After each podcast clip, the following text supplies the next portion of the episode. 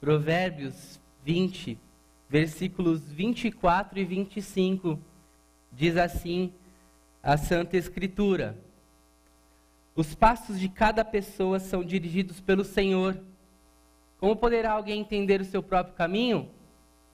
É uma armadilha dizer precipitadamente: Isso é santo, e só refletir depois de fazer o voto. Amém? Vamos orar mais uma vez? Se você pode, feche seus olhos, baixe sua cabeça. Vamos orar. Pai querido, muito obrigado por mais um dia aqui na tua casa, uma manhã que o Senhor nos deu. Pedir que o Senhor agora fale aos nossos corações, Senhor, através da palavra, que possamos não ser somente ouvintes, mas praticantes dela, Senhor. Nos capacita, nos dá a sabedoria que vem do alto, a sabedoria que vem do Senhor. Nós assim oramos não porque merecemos, mas em nome de Jesus. Amém. Graças a Deus.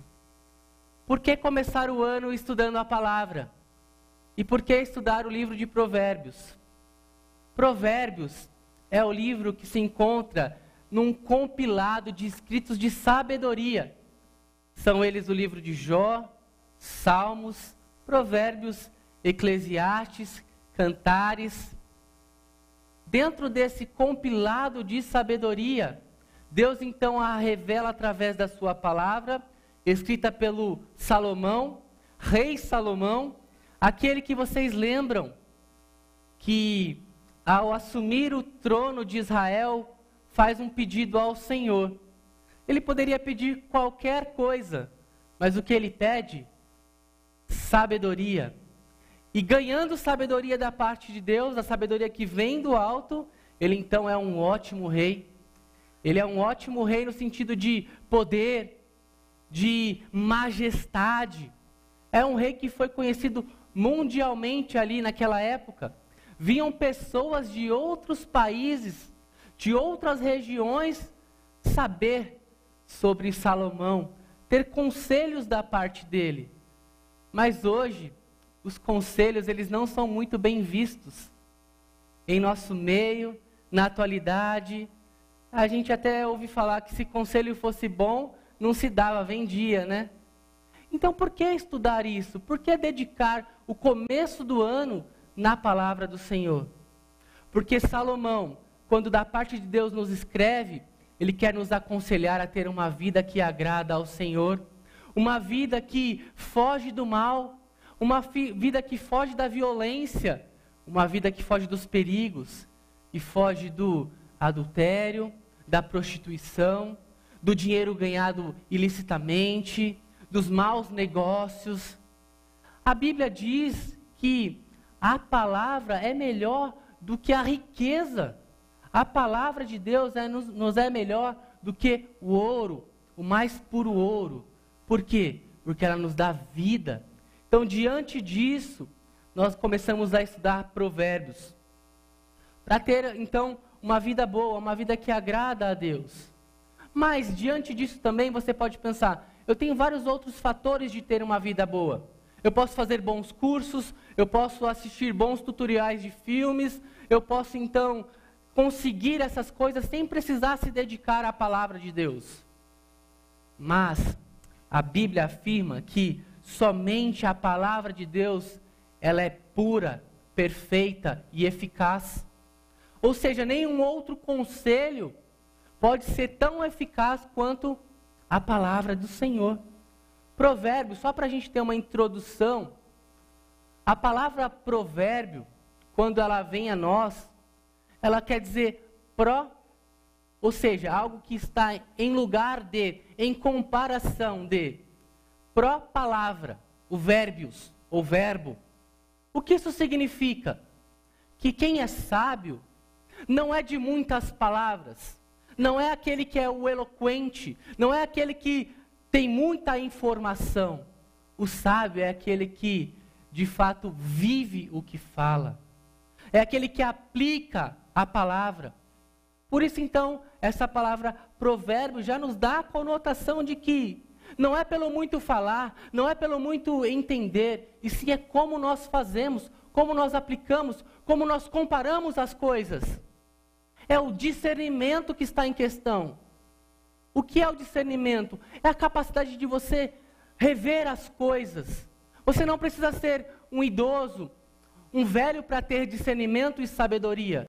Você precisa então comparar o que é falso do que é verdadeiro, o que é bom do que é mal, o que é justo do que é injusto.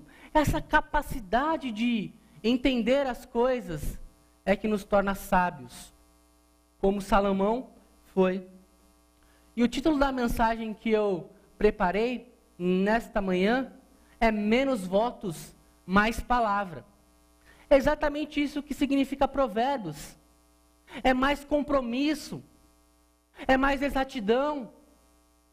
Não é tanta retórica, é sim prática. Menos votos.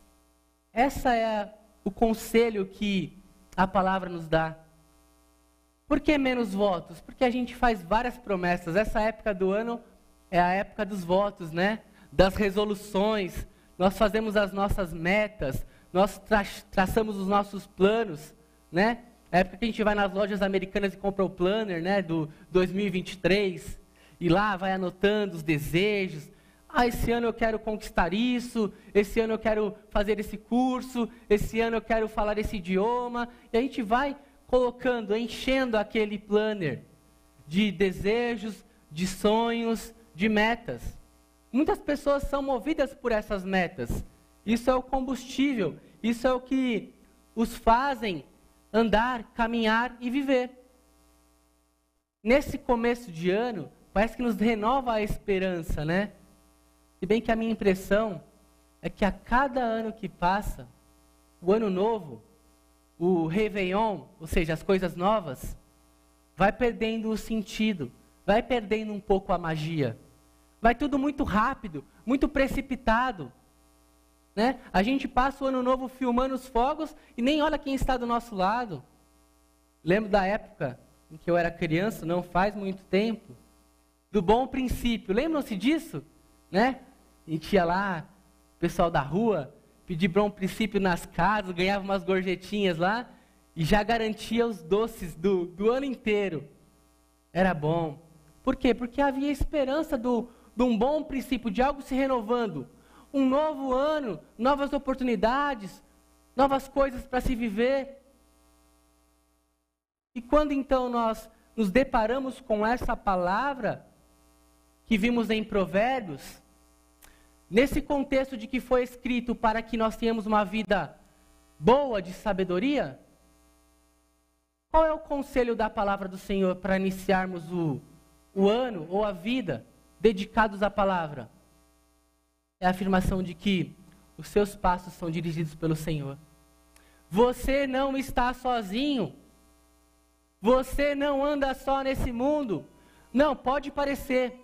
As situações as tragédias, os intempéries da vida podem te deixar desanimados, podem dizer para você: não há esperança, não há futuro. Mas a palavra afirma: o Senhor dirige os seus passos. Não, não, não, Ele não te ensina o caminho, Ele pega na tua mão e caminha com você. O Senhor te pega pelo colo, o Senhor te sustenta e te carrega. Você não está sozinho, não precisa desanimar. Né? A gente poderia estar um pouco mais feliz nesse começo de ano, talvez se a seleção tivesse ganhado a Copa, né? Quem sabe a gente estava mais alegre, mais sorriso no rosto. Eu tenho uma ideia de que nessa seleção atual tem muito pavão, pombo, papagaio que fala muito. Se fosse voltar nos tempos da seleção canarinho, a gente tivesse uma chance, né?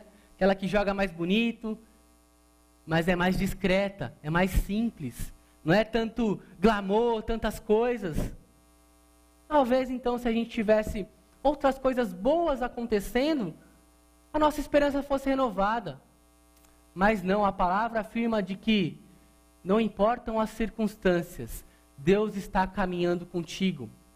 Ele tem uma agenda e o seu nome está escrito nessa agenda. Ele tem um plano para você. O plano da salvação é para todos.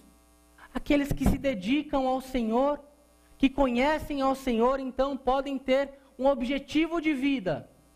A vida não acaba quando você está a uma idade, uma, atinge uma idade. Não. Há metas ainda para se cumprir. Precisamos agradar ao Senhor todos os dias da nossa vida. Então, nesse sentido, não é provérbios só para um novo ano, é provérbios para o ano todo. É sabedoria e dedicação à palavra de Deus todos os dias, porque o Senhor está contigo, não importa. Não romantize a fé, dizendo que a fé é você dar um passo no abismo e Deus vai colocar o teu chão. Não, fé não é isso.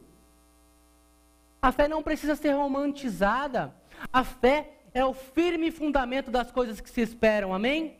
Você pode ter firmeza, você pode confiar no Senhor, porque Ele é vivo. Ele opera, Ele age entre nós, Ele age na sua e na minha vida. Não romantize então a fé nesse sentido. Ele caminha com você porque Ele é teu próprio chão. Ele é tudo que existe. Muitas vezes nós queremos dirigir os nossos próprios passos. Nós fazemos as nossas metas colocando Deus de lado, o autor da vida de lado. Nem consideramos então, não priorizamos na nossa agenda o nosso Senhor.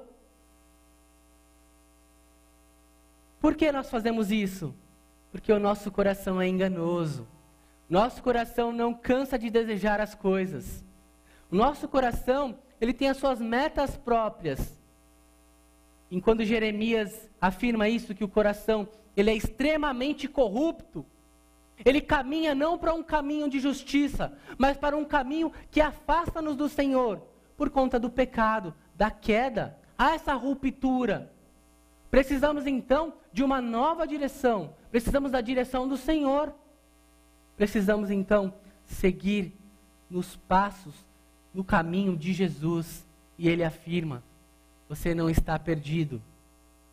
Eu sou o caminho, a verdade e a vida. Ninguém vem ao Pai senão por mim. Jesus é o caminho. Jesus é então o ambiente que nós caminhamos na vida. Deus não é uma meta. Deus não é algo que você vai alcançar. Ele já tem que ser realidade das suas vidas. E dizem que a gente anda em tempos muito imediatistas, né? Queremos tudo para hoje, para ontem, né? O nosso tempo é escasso. A gente ouve o áudio do WhatsApp em, em vezes dois lá, tudo muito rápido, né? Mas já parou para pensar que você acha que algumas pessoas são mais lentas que você, mas provavelmente alguma outra pessoa ouve seu áudio em vezes dois também para essa pessoa você também é lenta. Entende como nós somos sempre direcionados a tudo muito imediato, resultados instantâneos, né? Porque então a vida cristã é uma caminhada, é dia a dia, de glória em glória, é passo a passo. E se você então se distancia do Senhor, você está ou andando para trás ou está tomando outro rumo. É hora de realinhar a sua vida e a sua expectativa com o Senhor. O Senhor espera então que Ele seja a prioridade. Buscar em primeiro lugar o reino e a justiça, e todas as outras coisas vos serão acrescentadas. O Mestre nos ensina isso, a priorizarmos o reino. Ou seja, então, no começo de ano, você fazer a sua meta de ler a Bíblia toda em um ano, não é mais uma atividade, é a base. É a base da tua agenda, tem que ser a palavra. E a minha também. Deus dirige os passos. Mas você, muitas vezes, e eu queremos tomar outros rumos. Os rumos que nós achamos melhor. Os conselhos que nós achamos que, vai, que vão dar mais resultados para nós. Quem aqui é da área da logística, né, de transporte, vai saber bem o que eu vou falar agora. Deus não é o teu chapa. Sabem o que é chapa? Já viu uma placa dessa na estrada? Não está o caminhoneiro lá com transporte, o caminhão, e aí ele fala assim: essa carga aqui está muito pesada, muito volumosa, vou precisar de um ajudante. E aí no meio da estrada ele pega um camarada lá, segue viagem, chega no destino e tem o transbordo da carga. Deus não é seu teu chapa que te ajuda só no momento da viagem. Ele é a tua vida inteira. Você precisa dele em todos os momentos, não é só em um momento do percurso. É isso que nós precisamos saber então, realinhando o nosso caminho, o nosso destino. O Agostinho, para os mais íntimos, o Santo Agostinho, aquele que escreveu Confissões, vai dizer que, Senhor, fizeste-nos para ti, e o nosso coração anda inquieto enquanto não descansar em ti. O nosso coração só vai encontrar descanso quando nós realmente buscarmos ao Senhor com todas as nossas forças, com todas as nossas, nossas metas, com todo o, no, o nosso entendimento. Nosso coração só vai enc encontrar descanso quando repousar-se no Senhor. Neste livro, que diz Agostinho na, na Estrada com Agostinho, do James Smith, ele fala da trajetória de Agostinho. Só para vocês entenderem um pouco mais. Agostinho nasceu no continente africano. E a cidade mais próxima, geograficamente, para se chegar em Roma, era Catargo. Agostinho chega até Catargo. Humanamente já é uma vitória chegar até aquela cidade, se tratando do, da região do continente africano. E ele chega lá, e lá ele aprende sobre as artes, sobre o amor, sobre as coisas da vida, a filosofia. Mas ele chega ali e ele fica deslumbrado com as coisas que ele aprende. Só que ali ele já começa a achar um lugar inadequado, já inapropriado, ele já usufruiu tudo dali, já sugou todos os recursos daquele local. Agora ele quer seguir viagem, agora ele quer continuar na estrada. O que era um destino, agora se torna uma plataforma para ele continuar andando. O nosso coração é assim, ele é totalmente insatisfeito. Nós chegamos então naquela profissão dos sonhos, no emprego que você sempre sonhou. E aí chegando lá, você fala: não era bem assim. Conquistamos a casa dos sonhos. Tudo bem que é financiado em 300 vezes, mas conquistamos. Chegamos lá. Bom, agora eu tenho um porto seguro para ficar. É minha casa, minha dívida. E você chega ali e aquilo já fica pequeno, já não é satisfatório para você. Você já quer então outras coisas, por quê? Porque o seu coração deseja, deseja desenfreadamente. Por isso que os teus passos não podem ser baseados no que você acha que quer. Certeza você vai ter somente quando você buscar ao Senhor.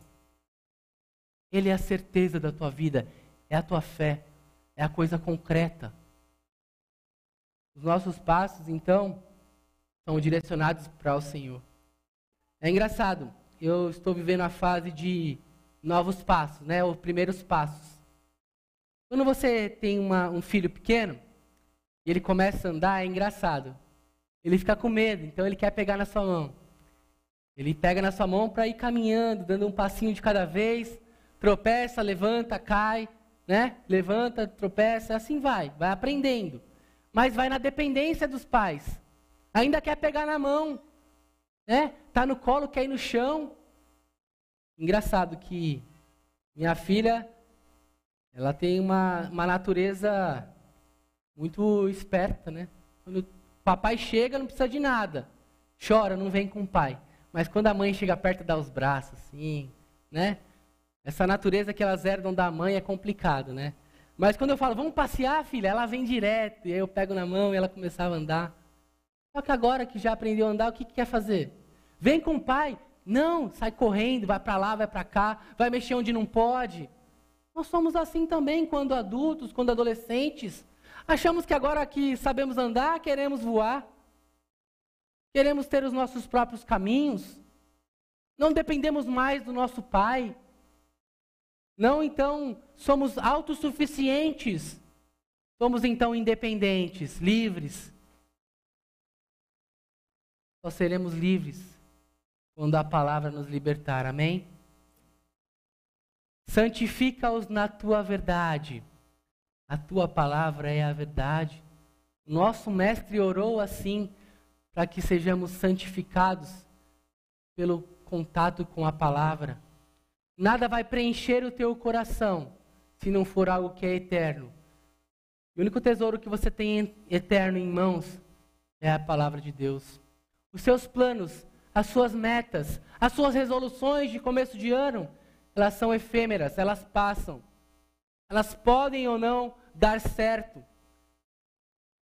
A gente revisa as, revisões, as resoluções de, de ano. Ah, esse ano, ano passado, né? Eu queria fazer isso, aquilo e aquilo. Será que isso deu certo? Ah, se não prosperou, não era de Deus. Não, foi porque você não se esforçou. Você considerou Deus antes de fazer os planos? Você consultou ao Senhor? Precisamos então tomar cuidado com esses planos, porque a base tem que ser a palavra. Que oração incomum o salmista faz, né? Ele diz assim, Salmo 39, 24: Vê se há em mim algum caminho mau e guia-me pelo caminho eterno. Já fez uma oração nesse sentido? Deus, examina meu coração, vê se eu estou sendo egoísta, vê se eu estou sendo individualista, vê se eu estou querendo viver só para mim mesmo. Porque podemos estar distantes, vivendo do lado da mesma da pessoa, dentro de casa, podemos estar a quilômetros de distância. Por quê? Porque não há envolvimento, não há consideração, não há compromisso.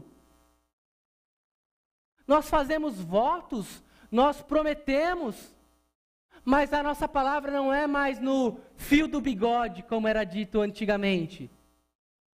Eu não vivi essa, essa época dessa expressão, né? Se fosse hoje, nem daria para ser no fio do bigode, no meu caso. Mas eu fui pesquisar um pouco, dizem é incerto o significado do fio do bigode mas talvez é a origem germânica, uma expressão Beit God, ou seja, por Deus, um juramento em nome de Deus. E aí, traduzindo para o português, bigode. E aí fica assim, aquela palavra, aquele que você cumprimenta e o que você firmou, você vai cumprir. Essa palavra, esse compromisso, não acontecem mais nos nossos dias. A palavra agora é vazia, o nosso sim, sim e o nosso não, não, não tem mais a, a mesma ênfase, o mesmo peso. Os nossos contratos são facilmente rompidos. Mas a palavra afirma que quem promete e não cumpre é um tolo. É um tolo. Aquele que se precipita a prometer algo que vai fazer e não cumprir. Quando a gente lembra-se de um voto feito que deu muito problema, o juiz Jefté, não é o nosso ministro de louvor, não, é o Jefté da Bíblia, tá? De Juízes 11. Lembra-se da história? Ele recebeu o Espírito Santo do Senhor e prometeu: se eu ganhar dos Amonitas, se o Senhor me fizer vencer os Amonitas, a primeira pessoa que me receber, quando eu chegar em casa, eu vou entregar em holocausto ao Senhor. Deus nunca tinha pedido sacrifício humano. E ele vai e me faz um voto desse. E quando ele chega em casa, com quem vai encontrar com festa, com tamborins? A única filha dele. A única filha dele agora é a do voto. E a, e a filha, surpreendentemente, se entrega dizendo: Pai, se você votou, agora vai cumprir. Essa história a gente lembra quando um pai voluntariamente entrega o seu filho, o seu único filho, para morrer na cruz por nós. Esse não foi um voto tolo que o Senhor fez, foi ele cumprindo a sua promessa. Porque Deus não volta atrás. E ele nos ensina a então cumprirmos os nossos votos. E Eclesiastes, capítulo 5, versículo 5. É melhor você não fazer voto do que você fazer um voto e não cumprir. A palavra, ela precisa ser carregada de virtude. Quando você um crente, um cristão falar, tem que ser sim, sim e o teu não é não. Precisamos então desta virtude ao nosso falar. Por isso que o nosso falar tem que ser moderado. Por isso que é, é melhor ser tardio no falar e pronto ao ouvir. Por quê? Para que quando a gente falar, seja baseado em nossa sabedoria. Meu jovem, minha filha jovem, se o camarada está namorando você oito anos e a dúvida dele, o plano dele para 2023, é não sabe se casa ou se compra uma bicicleta, dá um pedalada nele, dá um pedala nele. Não pode ter essa dúvida. Tem que ter compromisso. Um namoro compromissado com a palavra do Senhor, com a santificação do Senhor. Isto é santo, isto não é santo. Quem somos nós para julgar isso? A santidade vem da parte do Senhor, amém? Nós santificamos coisas que para Deus não valem nada. Nós santificamos até mesmo as outras pessoas, dedicando-se. A gente às vezes santifica o nosso próprio corpo, vivendo uma vida de metas. Eu quero esse ano ser, é, ir na academia todos os dias, isso não é um problema, isso na verdade é uma coisa boa. Mas a palavra diz que é melhor a vida piedosa do que a vida de exercício físico, ou seja, tem que haver um equilíbrio nas coisas. As tuas metas, as tuas resoluções, elas têm que ser equilibradas e direcionadas para o nosso Deus. Nós vimos então que fazer votos precipitadamente é uma tolice. E sabedoria, então, é ter uma palavra de honra, uma palavra que agrada ao Senhor. É uma vida que é dedicada às Escrituras. Colossenses 3,16 diz assim: Habite ricamente em vós a palavra, instruindo, ensinando uns aos outros com cânticos, hinos espirituais, cantando com graça ao Senhor. E tudo quando fizeres, por palavras ou por obras, fazei tudo em nome do Senhor Jesus, dando por ele graças a Deus Pai. Tudo que você faz, tudo que você vive, seja o que você canta, seja como você trabalha, seja como você lida com a vida dentro de casa, tudo deve agradar ao Senhor. Tudo deve ser dando graças, uma vida de gratidão a Deus. E essa gratidão não é o simples agradecer, é uma vida de satisfação em Deus, porque o pouco com Deus é muito, amém? É isso que Paulo diz: eu sei ter pouco, eu sei ter muito, todas as coisas posso naquele que me fortalece. Deus tem que ser suficiente para você, a palavra tem que ser suficiente para você, porque ela é viva ela é sabedoria para você viver aqui nesse mundo. Queria ler um trecho do comentário do Hernandes Dias Lopes sobre fazer votos precipitadamente. Ele diz assim: é uma armadilha consagrar algo precipitadamente e só fazer pensar nas consequências depois do voto feito. Quantas pessoas prometem mundos e fundos para Deus num momento de arroubo emocional, mas depois se esquecem do que prometeram? Quantas pessoas prometem ao Senhor o que não podem e o que não querem cumprir? Assim tratam Deus com desdém. Quantas pessoas no altar do casamento fazem votos de fidelidade ao cônjuge, depois correm atrás do adultério e arruinam a sua reputação e a sua vida e a vida do seu consorte?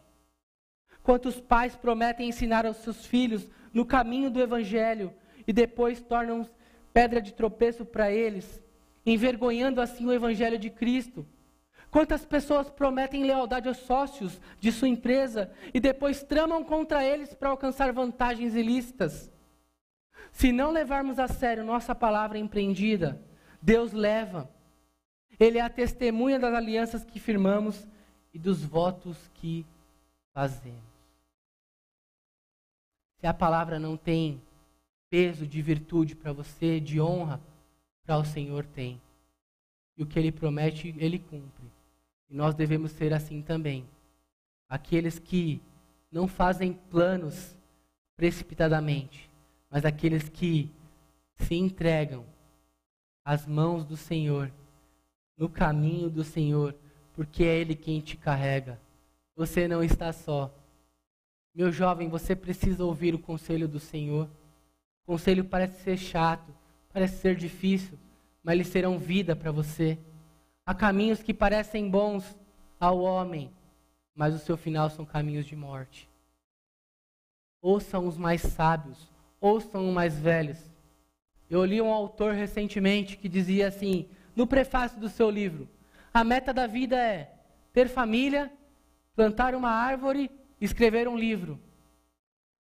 Quando você faz essas três coisas, você zerou a vida. Você zerou o jogo, como dizem os jovens. Mas mesmo quando você cumpre as suas metas, você tem muito a fazer ainda. Você tem que viver agradando ao Senhor.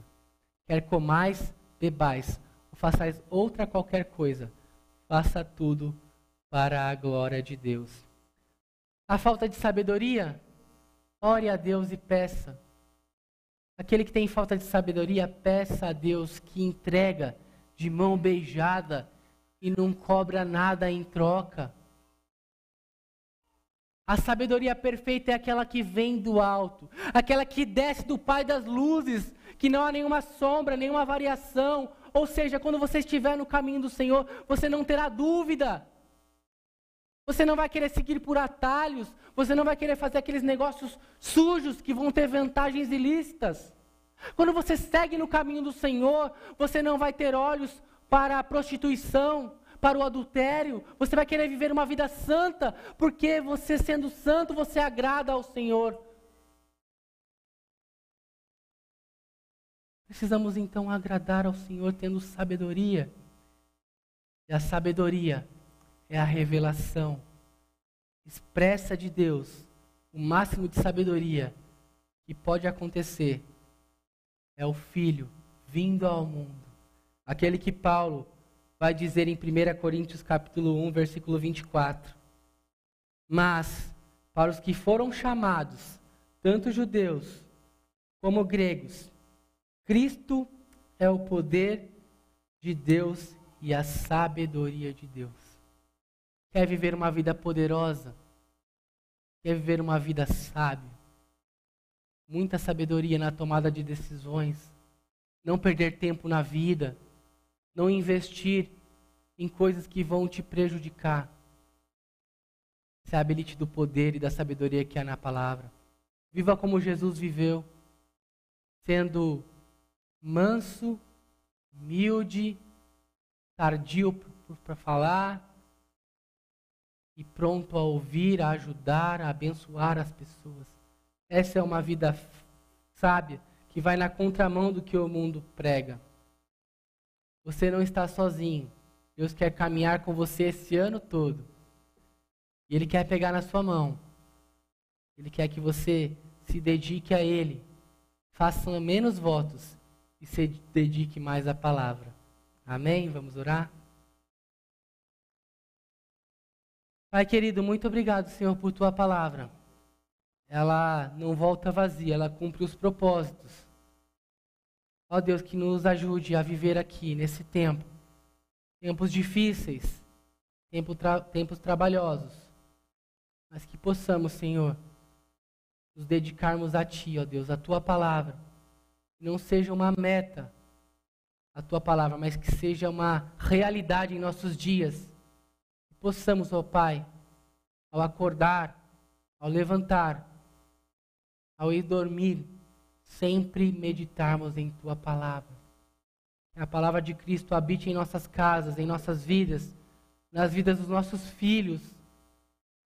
Ó Deus, obrigado porque o Senhor não nos deixa caminhar só. O Senhor cuida de nós, ó Deus. O Senhor é aquele que nos sustenta. Abençoe cada um aqui então, ó Pai, neste ano. e possamos ter, ó Deus, o poder e a sabedoria que vem do alto, e assim agradar ao Senhor em tudo. Essa é a minha oração, em nome de Jesus. Amém. Graças a Deus.